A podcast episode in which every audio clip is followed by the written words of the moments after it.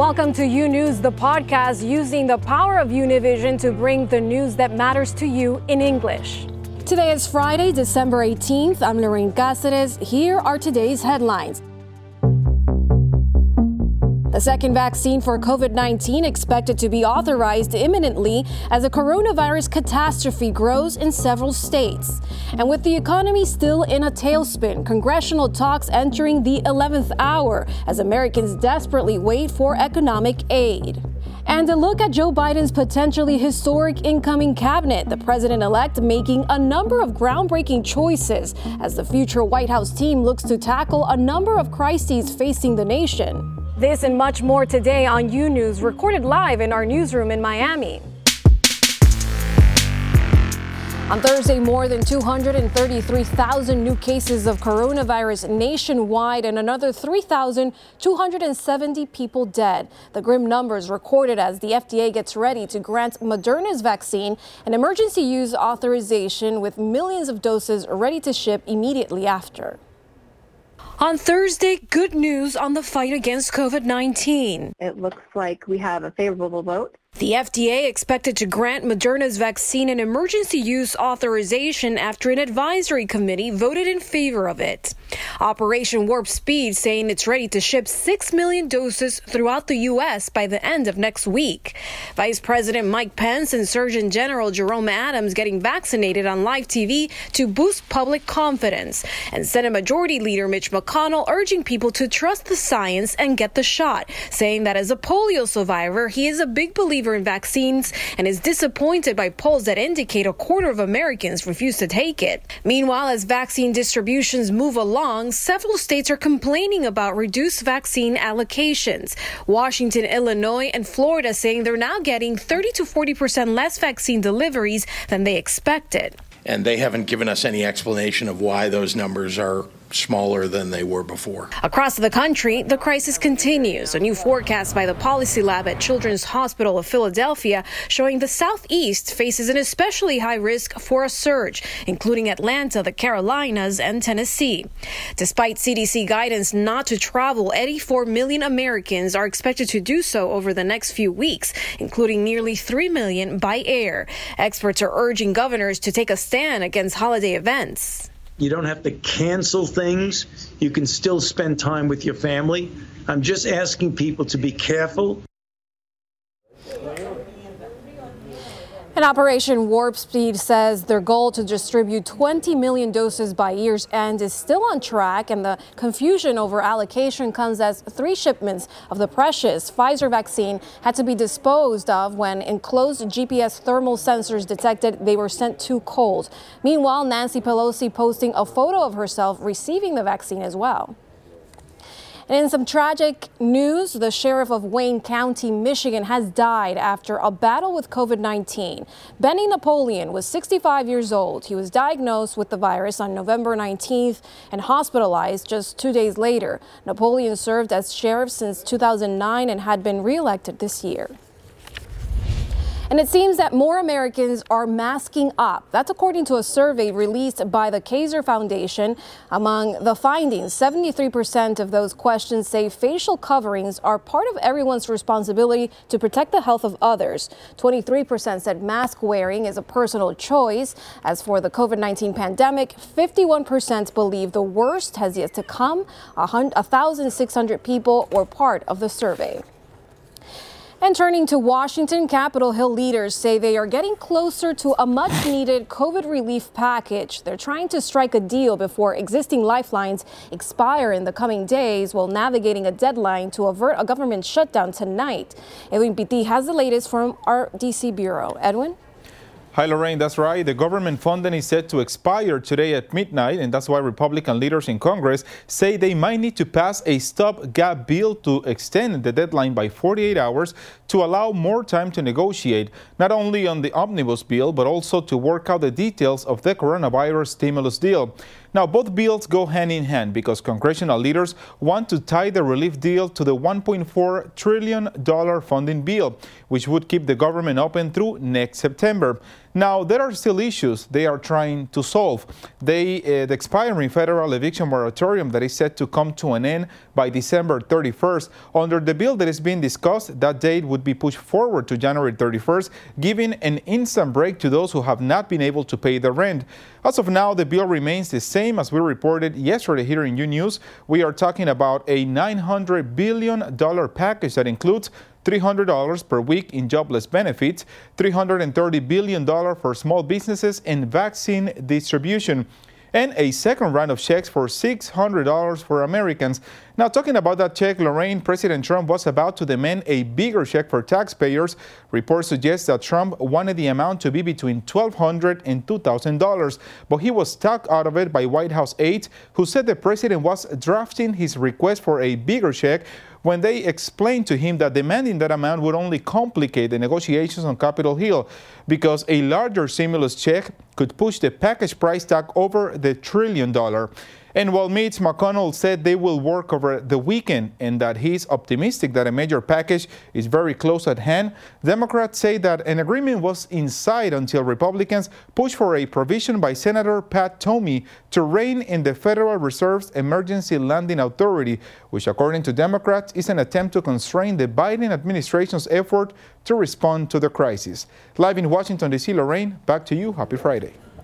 Happy Friday, Edwin. Thank you for that live report. And joining us now is Chris Lu. He's a former Deputy Secretary of Labor and an Obama White House cabinet member. Thanks for joining us, Chris. Over 800,000 people filed for unemployment benefits last week. And as congressional leaders are still struggling to hammer out a COVID relief de deal, what's your take on those unemployment numbers? How badly do Americans need this relief package? Americans need this relief very badly. And what's striking about those numbers is this is now 39 straight weeks where these weekly numbers have exceeded the worst of the Great Recession. There are about 20 million people overall that are collecting some type of unemployment. And unless we get this package done, about 12 million of those people will lose their unemployment benefits. That's on top of millions of others who are going to be evicted from their homes. So this is a big problem and it needs to get solved soon. Chris, President elect Biden has been announcing historic cabinet picks. Yesterday, he unveiled uh, the nomination of Representative Deb Haaland uh, as Secretary of the Interior. If confirmed, she'll be the first Native American cabinet member. What's the significance of this choice, in particular at a department as tied to na Native affairs as Interior? Well, you said it exactly right. The Department of Interior has jurisdiction over so many issues involving Native Americans, but until this date, uh, no one um, has actually led it who has been Native American. And so the Congresswoman brings the unique perspective to these issues. On top of that, she has the skills to run a large federal agency that uh, really has a, a, jurisdiction over all of the public lands in this country. But broadly speaking, you are seeing the president elect living up to his promise of having an administration that reflects the diversity of this country. And you're seeing that not just in the interior pick, but in all of the other cabinet picks he's made over the last couple of weeks. Chris, you were one of the highest ranking Asian Americans in the Obama administration. Biden has yet to fill eight cabinet positions. Can we expect any Asian Americans to be picked for these positions? Well, it is important to say that he has already had uh, an Asian American as the OMB director and an Asian American who will be his U.S. trade representative. Both of those picks have cabinet level status. Uh, and I know that he has heard about this issue from Asian American members of Congress uh, as well as outside groups. And so I'm confident at the end of the process, uh, there will be Asian Americans represented as well. And speaking of that, all of Biden's picks have to go through Senate confirmation. What are the potential roadblocks ahead? Well, uh, even if Democrats are able to win these two seats in Georgia, that's going to make for basically an evenly divided U.S. Senate. Uh, that is complicated because that means that you have to get every Democrat and you probably have to get a couple of Republicans as well. Uh, and that's just going to mean that these nominations are going to be slower, harder, and it's going to uh, put greater scrutiny on each of these nominees, their qualifications, their previous statements, their previous policies. And so it just, it, you know, it, it will be a challenge. Uh, but based on the overall experience of the people that the president elect has chosen, uh, I fully expect these people to get confirmed. And moving on now to President Trump. In the last days of his presidency, he's been completely absent from public view, and he's been silent as the COVID pandemic is raging on and as a suspected Russian breach to U.S. government agency continues. How do you think his last days will be remembered? they, they won't be remembered well. While he's been silent on the two big issues of the day, COVID and Russian hacking, he has not been silent about continuing to push conspiracy theories about the election, notwithstanding the fact that the vote has now been certified by the states, the Electoral College has voted. He continues to push this narrative. Uh, and again, I think for a lot of people, they're starting to tune out the president, but make no mistake, this constant delegitimizing of a fundamental principle of our democracy that's voting will have lasting repercussions and there's a significant portion of the president's base that will believe him and that will uh, undermine trust in government which i think it makes it harder to solve all of the problems we've been speaking about today well, as always, thank you so much for your time and your insight. Chris Lu, White House Cabinet Secretary under President Obama. The Supreme Court has dismissed as premature a challenge to President Donald Trump's plan to exclude people living in the country illegally from the population counts used to allot state seats in the House of Representatives. But the court's decision Friday is not a final ruling on the matter, and it's not clear whether Trump will receive final numbers from the Census Bureau before he leaves office next month. A federal grand jury has indicted six men as part of a conspiracy to kidnap Michigan Governor Gretchen, Whitmer. If convicted, they could get life in prison. Authorities say the suspects were motivated by a belief that Whitmer was overreaching her powers with executive orders for coronavirus restrictions. The indictment says they ordered $4,000 in explosives from an undercover FBI agent in September. Then in October, four of them met with the agent and used cash as a down payment. Five of the six appeared in court Thursday for a pre-trial conference where they pleaded not guilty. A total of 13 people have been charged in the domestic plot. And major news out of Washington, where the Pentagon says the top U.S. General Joint Chiefs Chairman Mark Milley met with the Taliban delegation in Doha Qatar this week. It was part of an effort to achieve peace in the region. In November, the Trump administration announced the U.S. will withdraw thousands of troops from Afghanistan and Iraq by January 15th. That's just days before President elect Joe Biden takes office. The U.S. has been directly fighting the Taliban or supporting Afghan security forces against them since shortly after the 9 11 attacks in what has become America's longest war. More of U News after this short break. Imagine a daily newscast that speaks to you about your world in plain English. Each weekday, we partner with Hispanic America's most trusted news source to bring you the stories from home and abroad that matter to you. The effects of COVID 19 will be felt for decades to come. Both parties are very far apart. Approximately 250,000 people have lost their lives. U News covers the news of your world and makes it easy to understand. Your world, your news. U News on Fusion. Welcome back to U News. As the coronavirus crisis in Europe grows worse, and despite an increase in coronavirus cases in Spain, one of Madrid's leaders said her government was not planning to enforce more restrictions.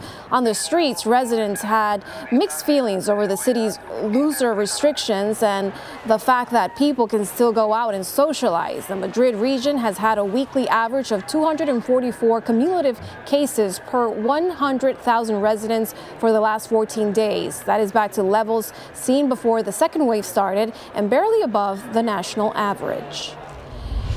Meanwhile, in Latin America, Chile's President Sebastián Piñera said that the first 20,000 doses of Pfizer BioNTech coronavirus vaccine will arrive in the country this month, allowing the South American nation to begin vaccinations. Piñera said personnel working in intensive care units in regions with the most infections will be the priority for initial immunizations. Chile has signed a purchase agreement for 10 million doses of the Pfizer vaccine, enough to inoculate 5 million people. In Mexico, there is big hope about the effectiveness of the vaccine developed between China and Canada. That effort seeing largely successful results as thousands volunteer to continue a trial that could turn things around for the country. Paulina Gomez has more from Mexico City. The final test for the Chinese Canadian vaccine CanSino has started in Oaxaca, one of the most marginalized areas in the country. Joanna had to overcome her fear to injections to get her shot against COVID 19. After a month, I am okay. I only had headache, muscle pain, but not that bad. Among the 1,000 trial volunteers are healthy people and others with chronic diseases like diabetes and hypertension, but none has had COVID. Miguel Angel got a doses too. I'm trying to contribute a little to battle the pandemic that has affected everybody, leaving behind so much sadness. The vaccine was developed in Beijing, and it is in its third and last phase, the most important one. The phase 3 trials is the last step before it goes on the market and it can be applied to the population. After getting the shot, a strict protocol follows a weekly phone call and 20 days later, a checkup. And a visit after 6 and 12 months. Blood samples are taken to verify if they developed antibodies, I mean, if defenses are being produced against SARS CoV 2. Up to 15,000 Mexican volunteers in 15 states will be part of this phase trial.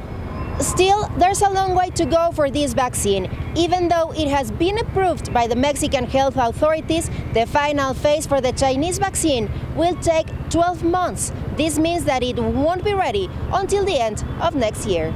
Paulina Gomez Bulchinar in Mexico City, News.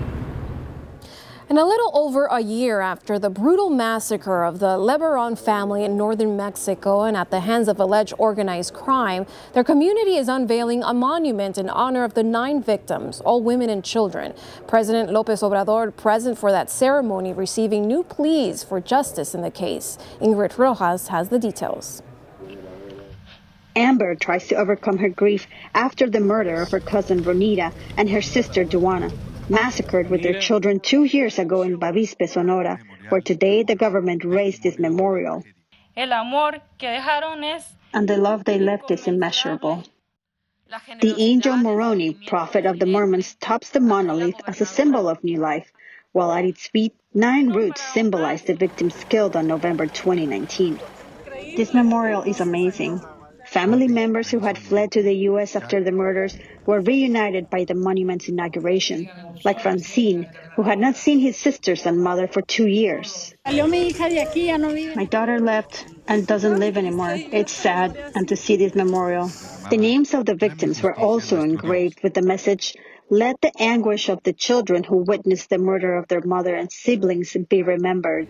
Absent from the monument is the word Lebaron, the family's paternal last name. They've been raising their voices so this tragedy doesn't go unpunished. I think the message for me and for those who are hurting in Mexico is that the president and the government don't care about protecting life. 17 people have been arrested, according to Mexico's Secretary of National Defense. But the Lebarons say only three of those arrested are related to the massacre and several more suspects are missing. Adrian Lebaron recorded this video upon his arrival at the event led by President Andrés Manuel López Obrador. They arrived. Why aren't they inside? We thought we were going to abandon you. Only a group of 20 were allowed inside. The rest stayed outside, like Rhonita's father. The government offered messages of encouragement to the families, but did not report progress in the investigations. Reported by Alejandro Madrigal in Mexico City, this is Ingrid Rojas for UNews. The government of Cuba is saying that the island nation's economy shrank 11% in 2020 due to the pandemic and tougher U.S. sanctions. President eh, Miguel Diaz-Canel also said on Thursday that the government had frustrated attempts to exploit this monetary weakness to create social unrest and topple it. Addressing a year-end session of the communist-run country's parliament, Diaz-Canel said the state-run economy would grow 6 to 7% next year. Earlier in the day, economy minister said it would have it would take the next two years for Cuba to recover from this year's sharp contraction. And in Argentina, hundreds of women protested yesterday outside Congress in Buenos Aires to heap pressure on the Senate to legalize abortion, just days ahead of the nation's upper house taking up the, the divisive issue. The demonstration comes amid a fresh effort to make abortion legal in Argentina that has a better chance of success than previous failed efforts. The country's Senate will vote on a bill to legalize abortion in December on December 29. Thanks for listening to U News, the podcast. Don't forget to follow U News on Instagram, Twitter, and Facebook. And if you haven't yet, go to your favorite podcast platform and subscribe, rate, and review